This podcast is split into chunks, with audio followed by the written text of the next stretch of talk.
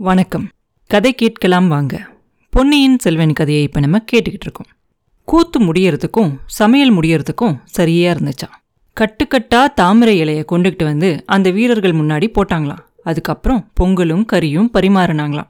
வீரர்களெல்லாம் சாப்பிட ஆரம்பிச்ச உடனே இளவரசர் அவங்களெல்லாம் பந்தி விசாரிச்சாராம். யாருக்கு என்ன வேணும் அப்படின்லாம் கேட்டாராம். அதில் நடுவில் யார் யாருக்கெல்லாம் உடம்பு சரியில்லாமல் இருந்துச்சோ அவங்களெல்லாம் பார்த்து அவங்க உடம்பெல்லாம் நல்லா இருக்கான்னு வேற விசாரிச்சாராம்.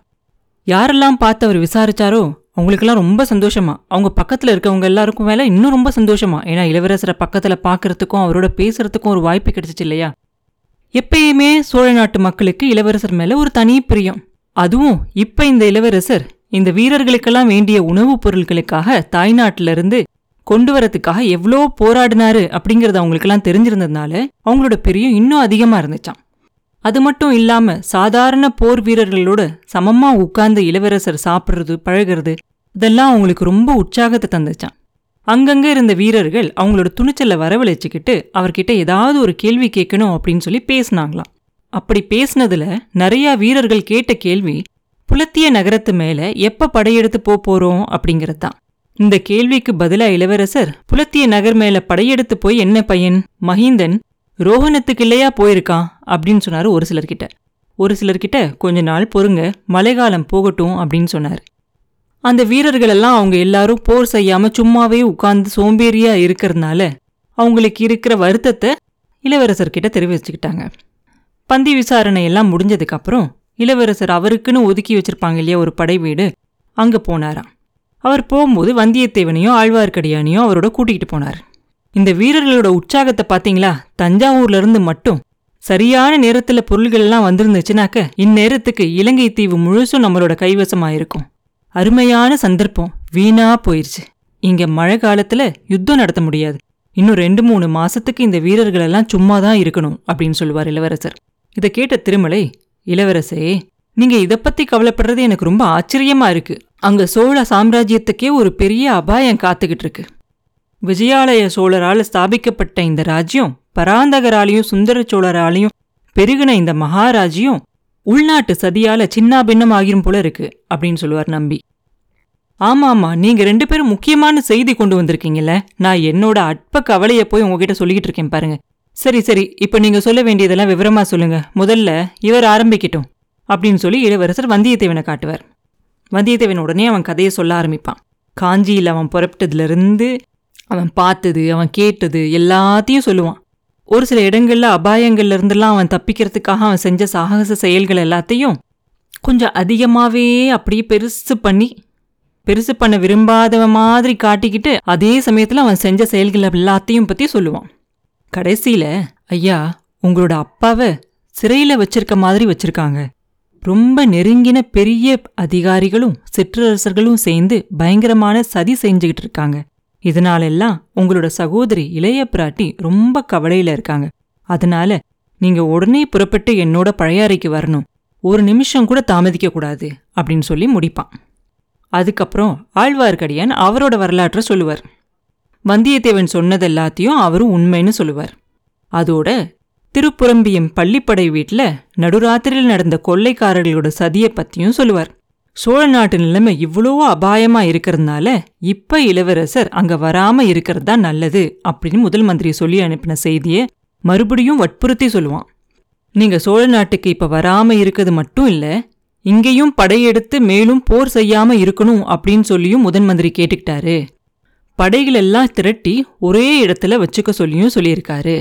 சதிகாரங்க சீக்கிரமா வெளிப்படுவாங்க. அவங்க வந்த உடனே அவங்க கிட்ட நம்மளோட வேலையை காட்டலாம். அது வரைக்கும் நீங்க இங்கேயே இருக்கணும்.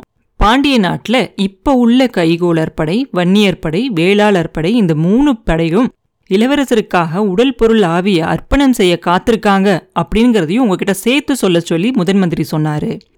அப்படின்னு ஆழ்வார்க்கடியான் சொல்லி முடிப்பான். திருமலை உன் குருநாதர் என்ன நினைச்சுக்கிட்டு இருக்காரு? பாடலிபுரத்து சாணக்கியரை போல இவர் அன்பில் சாணக்கியர்னு தன்னைத்தானே நினைச்சுக்கிட்டாரா என்ன? என்னோட சொந்தக்காரங்களோடலாம் நான் சண்டை போடணும்னு நினைக்கிறாரா என்ன? அப்படின்னு சொல்லி இளவரசர் ஆத்திரமா கேட்பார் இல்ல ஐயா அனிருத்ரர் அந்த மாதிரியெல்லாம் சொல்லல. ஆனா சக்கரவர்த்திக்கு விரோதமா சதி செய்யறவங்கள சாம்ராஜ்யத்துக்கு துரோகம் செய்ய முயற்சி செய்யறவங்கள சமயம் பார்த்து தண்டிக்கணும் அப்படின்னு தான் சொல்லியிருக்காரு. அதுக்கு உதவி செய்ய வேண்டியது உங்களோட கடமை இல்லையா? அப்படின்னு சொல்லுவான் திருமலை. அதுக்கு நான் எப்படி அதிகாரியாவேன் சதி நடக்கிறது உண்மையானா? அதுக்குரிய நடவடிக்கையை எடுக்க வேண்டியது சக்கரவர்த்தி இல்லையா? எங்க அப்பாவோட கட்டளை இல்லாம நான் எப்படி இந்த காரியத்துல பிரவேசிக்க முடியும்? அப்படின்னு கேட்பார் இளவரசர். உடனே வந்தியத்தேவன் அப்ப வேகமா வந்து இளவரசே உங்க அப்பா இப்ப ரொம்ப உடம்பு சரியில்லாம இருக்காங்க. பழுவேட்டரையர் அவரை சிறையில வச்சிருக்க மாதிரி வச்சிருக்காங்க. யாரும் நெருங்க முடியாதபடி அரண்மனைக்குள்ள வச்சிருக்காங்க. உங்க அண்ணனும் தஞ்சாவூருக்கு வரவே மாட்டேன் அப்படின்னு விரதம் எடுத்துட்டு இருக்காரு. இந்த நிலைமையில சாம்ராஜ்யத்தை பாதுகாக்க வேண்டியது உங்களோட பொறுப்பு இல்லையா? உடனே பழையாறைக்கு வர வேண்டியது உங்களோட கடமை இல்லையா? அப்படின்னு சொல்லுவான். இளவரசர் பழையாறைக்கு வர வேண்டிய அவசியம் என்ன? அதுதான் எனக்கு தெரியல அப்படிம்பா ஆழ்வார்க்கடியான் இளவரசர் கொஞ்சம் யோசிச்சுட்டு மண்ணாசை ரொம்ப பொல்லாதது. ராஜ்யத்து மேல உள்ள ஆசையால இந்த உலகத்துல என்னென்ன பயங்கரமான பாவங்கள் நடந்திருக்கு தெரியுமா? இந்த சிம்மகிரி கோட்டைக்கு போயிருந்தேன் இல்லையா? அந்த கோட்டையோட வரலாறு உங்களுக்கு தெரியுமா? அப்படின்னு கேட்பார் நான் கேட்டதில்ல அப்படின்னு சொல்லுவான் வந்தியத்தேவன். சொல்கிறேன் கேளுங்க. சுமார் ஐநூறு வருஷத்துக்கு முன்னாடி இந்த இலங்கை தீவுல தாதுசேனன் அப்படின்னு ஒரு அரசன் இருந்தான். அவனுக்கு ரெண்டு பசங்க. ஒருத்தன் பேரு காசியப்பன் இன்னொருத்தன் மகல்லன். தாதுசேனனோட சேனாதிபதியும் காசியப்பனும் சேர்ந்து சதி ஆலோசனை செஞ்சாங்க. காசியப்பன் அவனோட சொந்த அப்பாவை சிறையில போட்டுட்டு ராஜாவா சிங்காசனம் ஏறினான். மகல்லன் கடல் கடந்து தமிழ்நாட்டுக்கு ஓடி போயிட்டான். கொஞ்ச நாளைக்கு அப்புறமா தாதுசேனனோட சிறைய சுத்தி இருக்கிற அந்த சுவரை எழுப்பி அதை இன்னும் பெருசா கட்டி அடைச்சி வச்சு அவனை கொண்டுட்டாங்க இந்த கொடூர பாவத்தை செஞ்ச அந்த காசியப்பனுக்கு அவனோட சகோதரன் மகளன் திரும்பி வந்து பழிக்கு பழி வாங்குவான் அப்படிங்கிற பயம் உண்டாச்சு. அதுக்காக இந்த சிம்மகிரி குன்றுக்கு வந்தான். இந்த குன்று செங்குத்தா இருக்கிறதுனால இதுல பகைவர்கள் அவ்வளவு லேஸ்ல ஏற முடியாது அப்படின்னு சொல்லி இதுல ஒரு கோட்டையை கட்டினான். கட்டிட்டு இந்த கோட்டைக்குள்ள பதினெட்டு வருஷம் ஒழிஞ்சிருந்தான். கடைசியில ஒரு நாள் மகளன் அவனோட உதவிக்காக பாண்டிய ராஜாவோட சைனியத்தையும் சேர்த்து கூட்டிக்கிட்டு வந்தான். சிம்மகிரி கோட்டைக்கிட்ட வந்தான். அந்த சமயம் காசியப்பனுக்கு பைத்தியம் பிடிச்சிருச்சு. அத்தனை வருஷம் கோட்டைக்குள்ள ஒளிஞ்சிருந்தவன் அசட்டு தைரியத்தோட வெளியே வந்து போராடி இறந்து போயிட்டான். அப்பேற்பட்ட பாதகன் அப்பாவை கொன்ன பாவி. அவன் கட்டின இந்த கோட்டையில சில அற்புதமான வர்ண சித்திரங்கள் இருக்கு. இன்னைக்கு சீன யாத்ரிகர்களோட போயிருந்த போது பார்த்தேன். அடடா அந்த சித்திரங்களோட அழக என்னன்னு சொல்றது? பல நூறு வருஷங்களுக்கு முன்னாடி பறஞ்சது. ஆனா இன்னைக்கும் கொஞ்சம் கூட அந்த வர்ணம் மங்காம புத்தம் புதிய சித்திரங்கள் மாதிரி இருக்குது அப்படின்னு இளவரசர் சொல்லிக்கிட்டு இருக்கும்போதே ஐயா நான் ஒரு கேள்வி கேட்கலாமா? அப்படின்னு கேட்பான் ஆழ்வார்க்கடியன். தயக்க என்ன? தாராளமா கேளுங்க அப்படிம்பாரு. சிம்மகிரி கோட்டை இன்னும் பகைவர்களோட வசத்துல தானே இருக்கு? அப்படின்னு கேட்பார். ஆமா அதை கைப்பற்ற முயற்சியை இப்போது தொடங்குற உத்தேசம் எனக்கு இல்லை அதனால வீணான உயிர் சேதம் தான் ஏற்படும் அப்படின்னு சொல்லுவார் இளவரசர். அதை பத்தி நான் கேட்கல. ஐயா பகைவர் கோட்டைக்குள்ள நீங்க பிரவேசித்தது நல்லதா? சீன யாத்ரிகர்களுக்கு யானை பாகனா நீங்க போக வேண்டிய அவசியம் என்ன இருந்துச்சு யானையோட கழுத்துல உங்களை பார்த்ததும் என் கண்ணை நம்புறதா இல்லையா அப்படின்னு எனக்கே சந்தேகமாயிருச்சு. நீங்க எங்களை பார்த்த உடனே உங்க புருவத்தை நெரிக்கிறத பார்த்து தான் என்னோட சந்தேகம் தெளிவாச்சு. இப்படி நீங்களே உங்க உயிருக்கு ஆபத்தை தேடிக்கலாமா? அப்படின்னு கேட்பார் நம்பி. என் உயிர் மட்டும் என்ன அவ்வளோ உயர்ந்ததா திருமலை? எத்தனை சோழ நாட்டு வீரர்கள் இந்த இலங்கையில் வந்து உயிரை விட்டுருக்காங்க தெரியுமா? அப்படின்னு சொல்லுவார் இளவரசர். அவங்க போர்க்களத்தில் உயிரை விட்டாங்க. நீங்க அனாவசியமா உங்களை ஆபத்துக்கு உள்ளாக்கிக்கிறீங்க அப்படின்னு சொல்லுவார் நம்பி. அனாவசியம் இல்லை ரெண்டு காரணங்கள் இருக்கு. சிம்மகிரி சித்திரங்களை பார்க்கணும் அப்படிங்கிற ஆசை எனக்கு ரொம்ப நாளாக இருந்துச்சு. அந்த ஆசை இன்னைக்கு பூர்த்தி ஆயிருச்சு அப்படின்னு சொல்லுவார் இளவரசர்.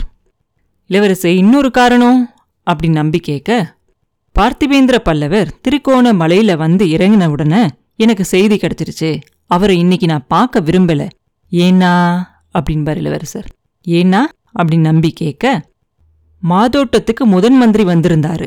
அப்படிங்கிறதும் எனக்கு தெரியும். அவர்கிட்ட இருந்து ஏதாவது செய்தி வரும் அப்படின்னு எதிர்பார்த்தேன். ரெண்டு பெரியவங்க கிட்ட இருந்து செய்தி வந்தா முதல்ல யார் செய்தி அனுப்புறாங்களோ அவங்க சொன்னபடி தானே நடக்கணும் அப்படிம்பார் இளவரசர். வந்தியத்தேவனுக்கு ரொம்ப சந்தோஷமாயிரும். ஆஹா அப்படி சொல்லுங்க. என் கட்சி தானே ஜெயிச்சிச்சு அப்படிம்பான் உடனே நம்பி சொல்லுவான் அரசே இவன் அவனோட தந்திரத்தால் உங்களை ஏமாத்திட்டான் அப்படிம்பாரு. அவன் ஏமாத்தல நானாதான் ஏமாந்தேன். உன்னை கூட்டிட்டு வரத்துக்காக வச்சிருந்த வீரனை இவன் குதிரை மேலேருந்து தள்ளிட்டு அந்த குதிரை மேலே ஏறிட்டான். அதை நான் அப்பவே கவனிச்சிட்டேன். இவனுக்கு ஒரு பாடம் கற்பிக்கணும் அப்படின்னு நினைச்சேன் அப்படின்னு அவர் சொல்லிக்கிட்டு இருக்கும்போதே வந்தியத்தேவன் சொல்லுவான் நல்ல பாடம் கற்பிச்சிங்க. ஒவ்வொரு பாடமும் ஒரு மணங்கு நிறைய இருக்கும். இப்போ நினைச்சாலும் என் முதுகும் மார்பும் வலிக்குது. ஓலை கொண்டு வந்த தூதனை இப்படிதானா நடத்துறது? போனா போகட்டும். நீங்க மட்டும் என்னோட பழைய அறைக்கு வரதா இருந்தா? அப்படின்னு வந்தியத்தேவன் சொல்லிக்கிட்டு இருக்கும்போதே இளவரசர் சொல்லுவாரு எனக்கு ஒரு பழைய பாட்டு ஞாபகம் வருது திருமலை. என்னோட முன்னோர்கள்ல பெருங்கிள்ளி வளவன் அப்படின்னு ஒரு ராஜா இருந்தார் இல்லையா?